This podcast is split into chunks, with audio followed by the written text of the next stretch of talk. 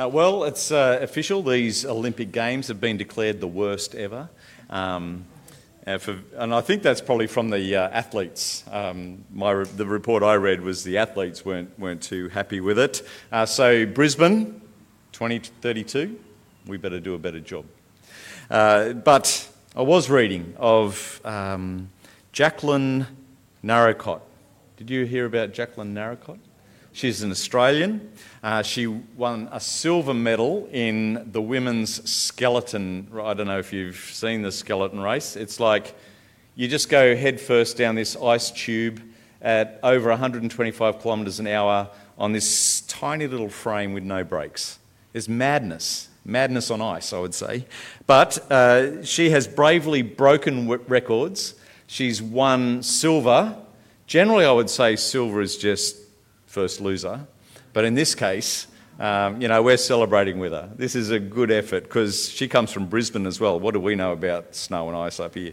Um, but she's won the fourth gold medal uh, for Australia in the Winter Olympics, and this is the first ever Australian medal in a sliding event. Uh, so she's breaking records. Uh, we're cheering with her. Uh, the paper stated that Jackie Narracott's winning formula was to fall in love with a competitor, pick his brain, and then max out their credit cards. Uh, sounds pretty simple. Um, in fact, as, you, as I was reading the article, uh, I learned that it was a bit more energetic than that. She has begged, borrowed, and bludged assistance and coaching, training, and medical help from the Poms, the Danes, the Canadians, and the South Koreans, as well as Australia. Uh, she has also gone to the bank of mum and dad and it's estimated just over $100,000 uh, was withdrawn from that account, all in an effort to get a silver medal.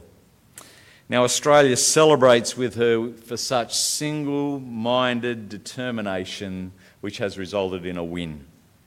Australia's pretty good at noticing a win in the sporting arena, aren't we? I think we're pretty good at that. Uh, I want to ask the question today what does a win look like in a gospel centered life? How do we know if, if we're winning in a gospel centered life? That's what we're taking a look at today. That's our question that we're wanting to answer from Philippians 1 12 through 26. And I want to show you that Paul says that a gospel win in, uh, or a win in a gospel centered life is the gospel going and the gospel growing.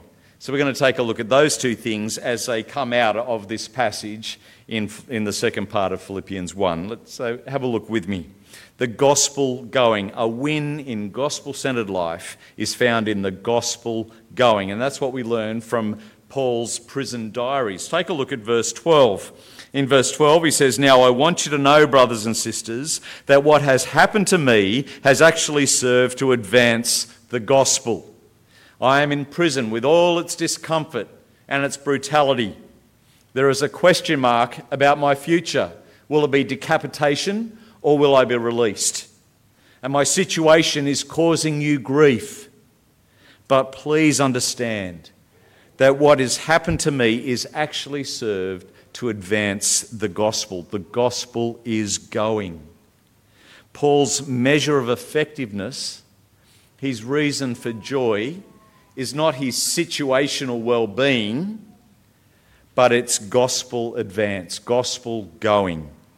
And he says, The view from my jail cell is very encouraging.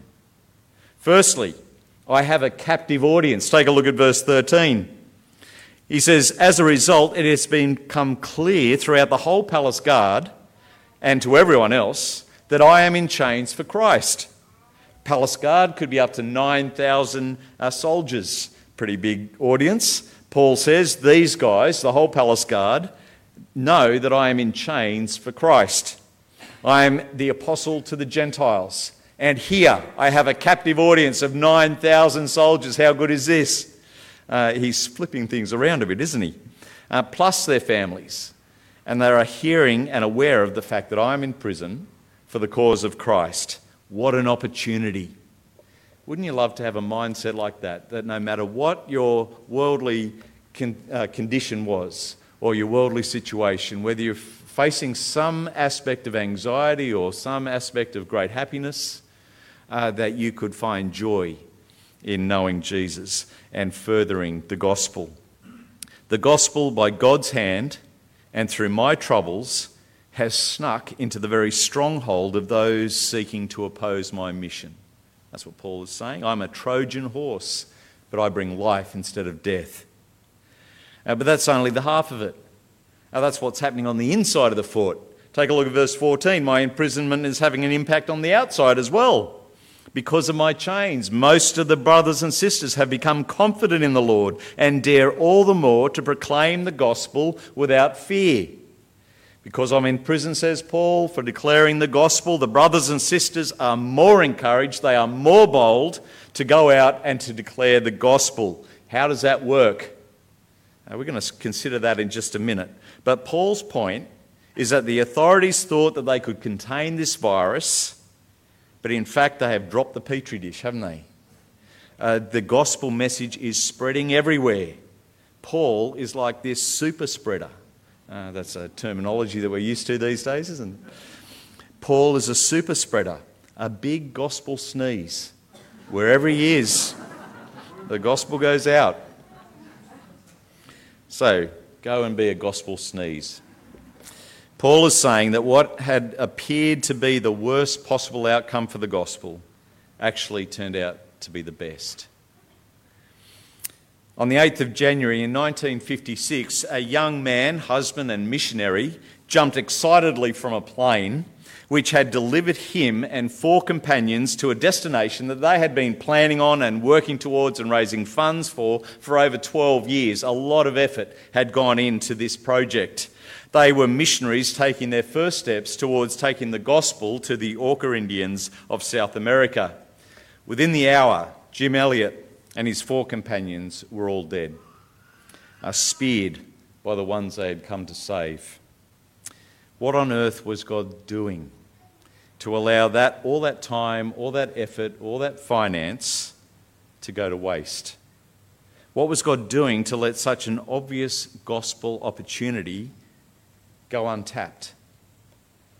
Uh, Jim Elliot invested a huge amount of work and a huge amount of effort. And for all, all accounts, he was very gifted, very passionate. But under God's hand, he spent a total of no minutes in gospel ministry on the mission field. What a waste. Well, that's what I'm tempted to think. But you know, as you read the history of that, or as history reveals, over the next 20 years, because of Elliot's example, huge numbers of young people were signing up for missionary duty. So, in God's economy, uh, this hadn't been a waste of time at all. This had worked for the good of the gospel, for the gospel going. And from a human perspective, it was all wrong. That's not how you advance something. But from God's perspective, this was exactly what he was looking for. Gospel heartedness is catchy. I find that when I read the Foxe's Book of Martyrs, I don't know if you've ever come across that book, it's just a record of Christians uh, from long ages past who have died for their faith. And as I read their confidence and as I read their commitment to, to testifying Jesus, in the, even in the face of death, that I feel more bold inside. Uh, I know that when I'm mixing with uh, my Christian family who are Christian friends and uh, church family who are spreading the gospel, that I am more encouraged to spread the gospel. The gospel boldness is kind of catchy. And Paul calls it the foolishness of the cross, where God, in his infinite wisdom, builds his kingdom through weak and fragile pe- people sharing a foolish message to a hostile world. And it works because here we are, 2,000 years later, and the gospel is still going out. And it should encourage us. Uh, we, don't, we don't have to feel brave we don't have to feel in control. We don't have to have it all nailed down. God will use us in our weakness and in the weakness of our situations for gospel going. You reckon that's good? I'm encouraged by that. God can use us in our weakness, in the weakness of our situations, in the messiness of life, to take His gospel out, to use us for gospel going. Even when motives are messed up, Take a look at verses 15 through 17. And Paul says, It is true that some preach Christ out of envy and rivalry. But others out of goodwill. The later do so out of love, knowing that I am put here for the defence of the gospel. The former preach Christ out of selfish ambition, not sincerely, supposing that they can stir up trouble for me while I'm in chains. Among these brothers and sisters who have been emboldened to preach the gospel, there are mixed motives. Some out of goodwill, others out of envy and rivalry, seeking to stir up trouble. Uh, we were chatting about this at Growth Group the other morning. Uh, what does that look like? How, how can you preach the gospel out of envy? It kind of. Well, uh, firstly, let's say the, the ones who are preaching out of envy are not preaching another gospel. So Paul's clear, isn't he? Because uh, he says, uh, even though their motives are wrong, I rejoice that Christ is being proclaimed. So it's not another gospel. They are actually preaching the gospel, the true gospel, but they're preaching it with wrong motives. What would that look like? Uh, I think it's hard, hard to reflect on that a little bit, but I was thinking about what would it look like in me? If I was preaching out of wrong motives, what does that look like? It looks like me wanting MPC just to grow for my own reputation. Looks like me controlling everything so that uh, so that my reputation and my renown grows rather than uh, what's good for gospel kingdom. I think for MPC it'd be like we're sucking in all the resources from around. Being a big church, having a big youth program or a big kids club, and it's, it, everyone new comes into us and we just grow bigger and bigger and, and give no thought to the the Presbytery of North Brisbane? Are there other struggling churches where we can send people to, where we can redirect some resources, where, who we can help out intentionally? Uh, you see how uh, rivalry, after a while, it becomes all about us and not about Jesus. All about our empire expanding and not extending the kingdom of God. Uh, be on our guard. I've asked you before if it ever looks like my motives are for me and my reputation, call me out uh, please do. Please do. Paul says, verse 18, what does it matter?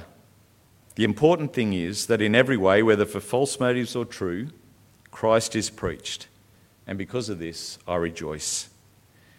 Ministry from rivalry and envy will usually result in hurt and heartache, but even then, God can use that for his purposes. Paul chooses not to let that hurt or heart, heartache obscure the, his view. Uh, if the gospel is going out, then I rejoice.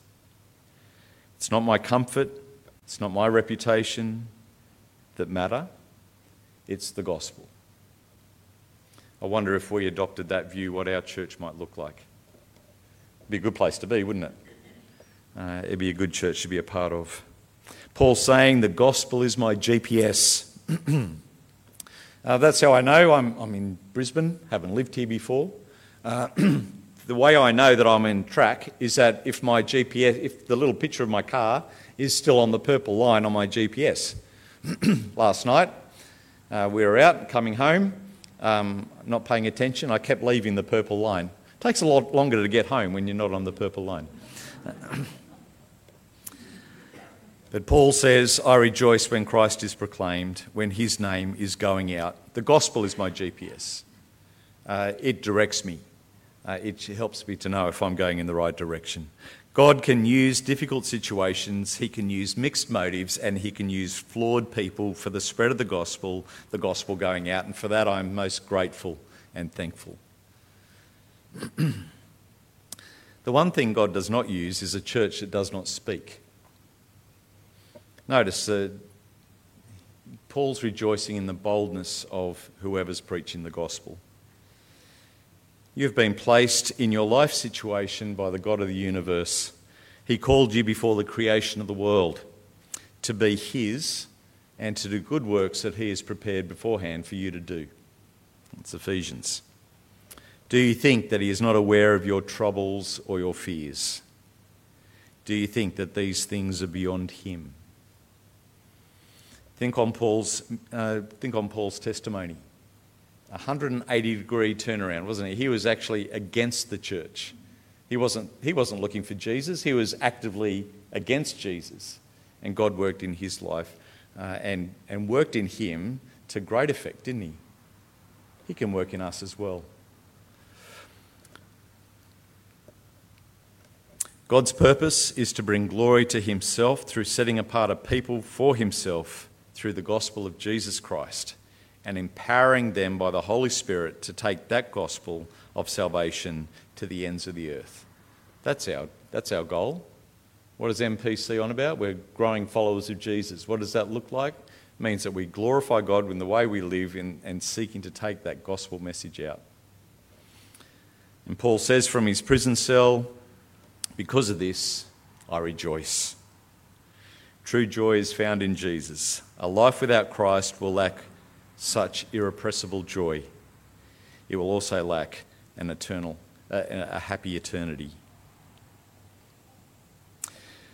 There's another thing that counts as a win in a gospel centered life and a reason and the reason why Paul uh, rejoices and that is gospel growing. So we've got gospel going that causes Paul great joy, and gospel growing. This also causes great joy for Paul. Take a look at verse 18 through 20. He says, Yes, and I will continue to rejoice, for I know that through your prayers and God's provision of the Holy Spirit, or the Spirit of Jesus Christ, what has happened to me will turn out for my deliverance. Now, note that word, we'll come back to it. I eagerly expect and hope that I will no way be ashamed but will have sufficient courage so that now, as always, Christ will be exalted in my body, whether by life or by death. I have hope, says Paul. My situation may seem dire, my reputation may be battered, but through the prayers of the church and the work of the Spirit, my salvation is assured and my life can honour Christ. Uh, I use Waze as my GPS app. I don't know if you've uh, seen Waze. I kind of like it. It's kind of a social social media uh, meets Google Maps kind of thing. Tells you where the police are, so that's always helpful. Um, just for interest. Um, but it never. What I've noticed about Brisbane, it never takes me the same way twice. So I never know. I, I find it very hard to figure out where I am in Brisbane. I'm just following Waze. I'm just travelling all over the place. I go past a, I go, go past a building and I go, oh, I recognise that building from somewhere before. So I never know exactly where I am, but I am assured that I will reach my destination if I stay on that purple line.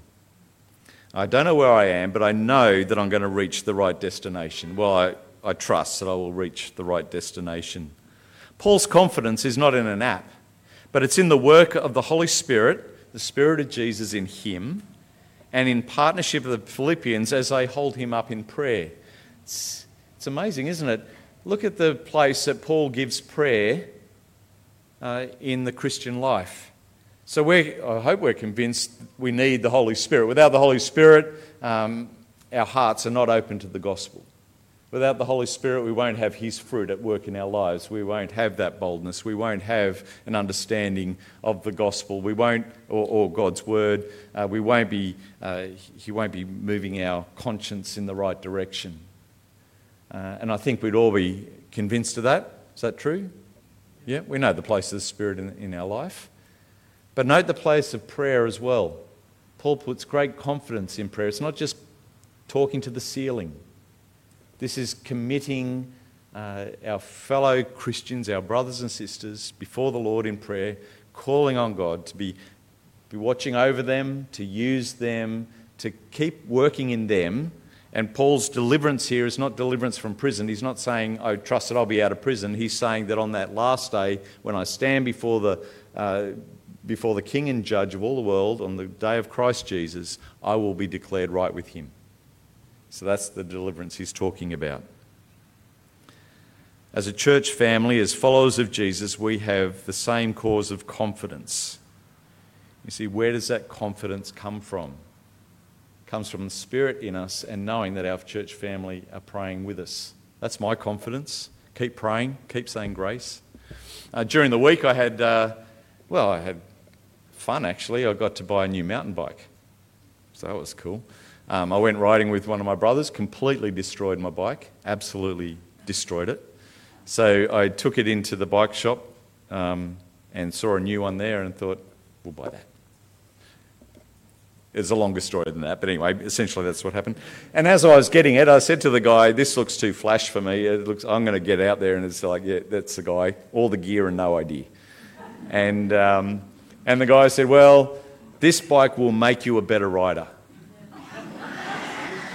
Salesman's pitch, I reckon. This bike will make you a better rider. And so I took it out on the ride and promptly fell off. So there we go. But I always fall off, so that was nothing new.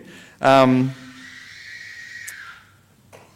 how will we hang on for the day of delivery?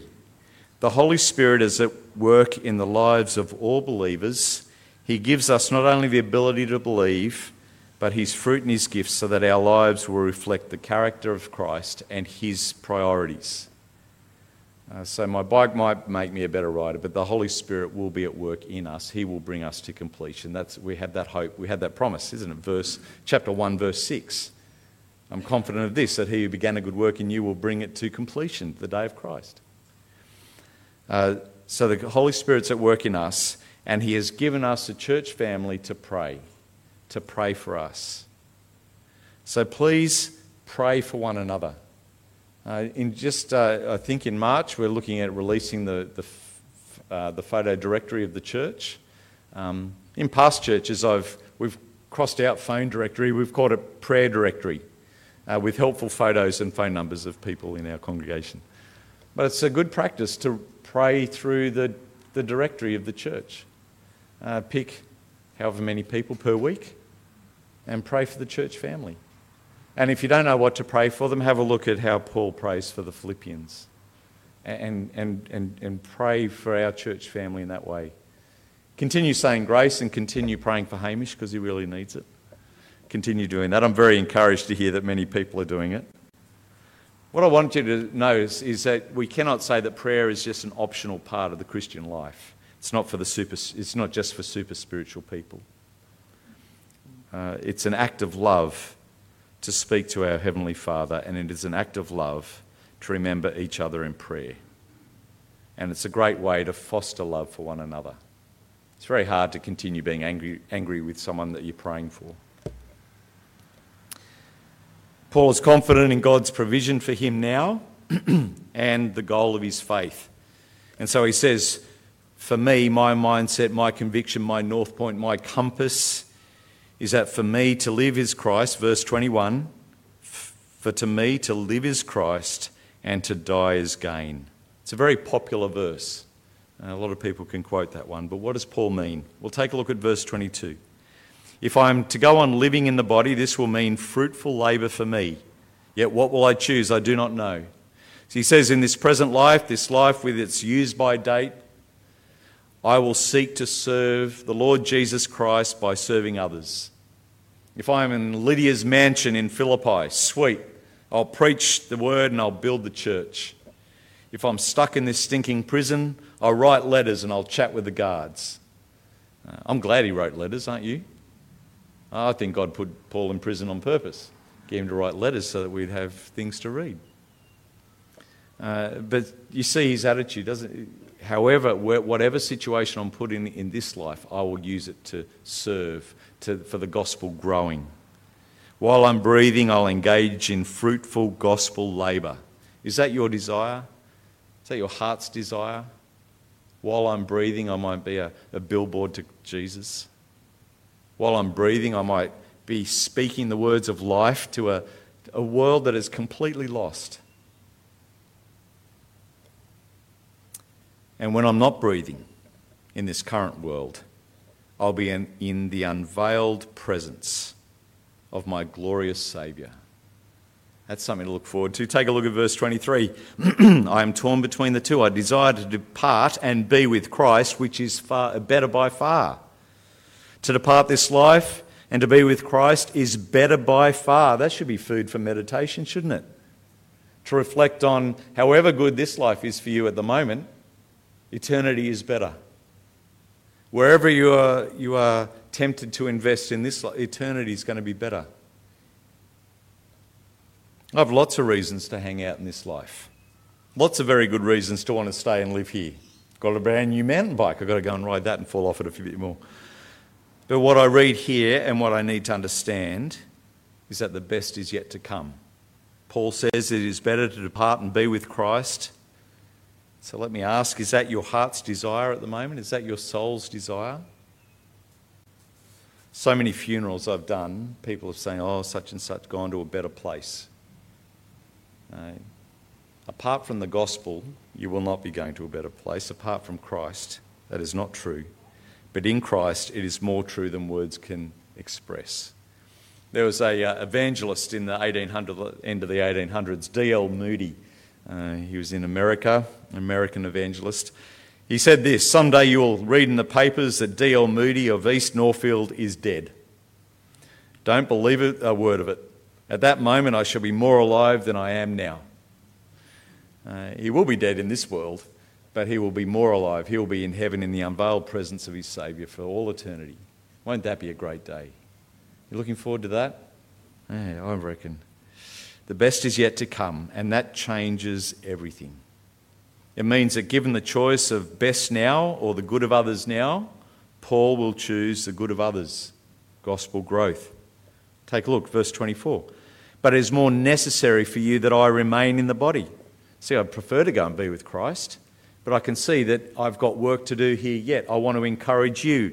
And so I can see that God's going to call me to remain in the body. Convinced of this, I know that I will remain and I will continue to be with all of you and uh, for your progress and joy in the faith, so that through my being with you again, your boasting in Christ will abound on account of me. It is far more necessary that I stay, he says in verse 24. The best is yet to come. So I can serve now, I can spend now, uh, I cannot lose.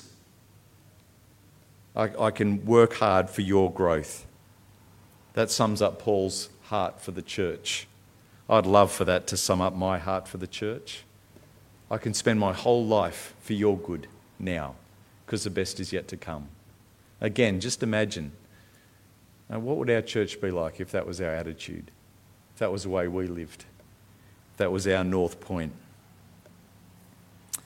Notice this is not a glum, joyless exercise devoid of blessing. Verse 18, I rejoice. Verse 25 and 26, I will experience the joy and blessing of serving your progress. Friends, when it comes to gospel advance and the good of the church, we cannot lose. We're living out our calling now, looking forward to our glory to come. We are doing what Christ has saved us to do. Elisabeth Elliot was Jim's widow. Um, there's a picture of them. They weren't married very long when, when he was speared to death. Uh, long enough, I think she, um, she was either pregnant at the time or they had a young, young baby. Uh, but Elisabeth Elliot went back to that tribe and she actually uh, and she preached there. She taught them the Bible. And the man who killed her husband under her ministry became a follower of Jesus. It's an amazing thing, isn't it? She spent her life seeking the good of those who had done her great harm. Uh, it's an odd mission. Ours is an odd mission, isn't it, in this fallen world? At times, from a worldly perspective, it really doesn't make sense and it seldom looks like a win. But here in Philippians, I see that Paul is very clear. A gospel win is Christ proclaimed, his name glorified, his cause advanced, gospel going, and the church promoted, his people encouraged and served in honour of his name, gospel growing. Let me close with this entry from Jim Elliot's journal entry not long before he died. He is no fool who gives up what he cannot keep to gain what he cannot lose.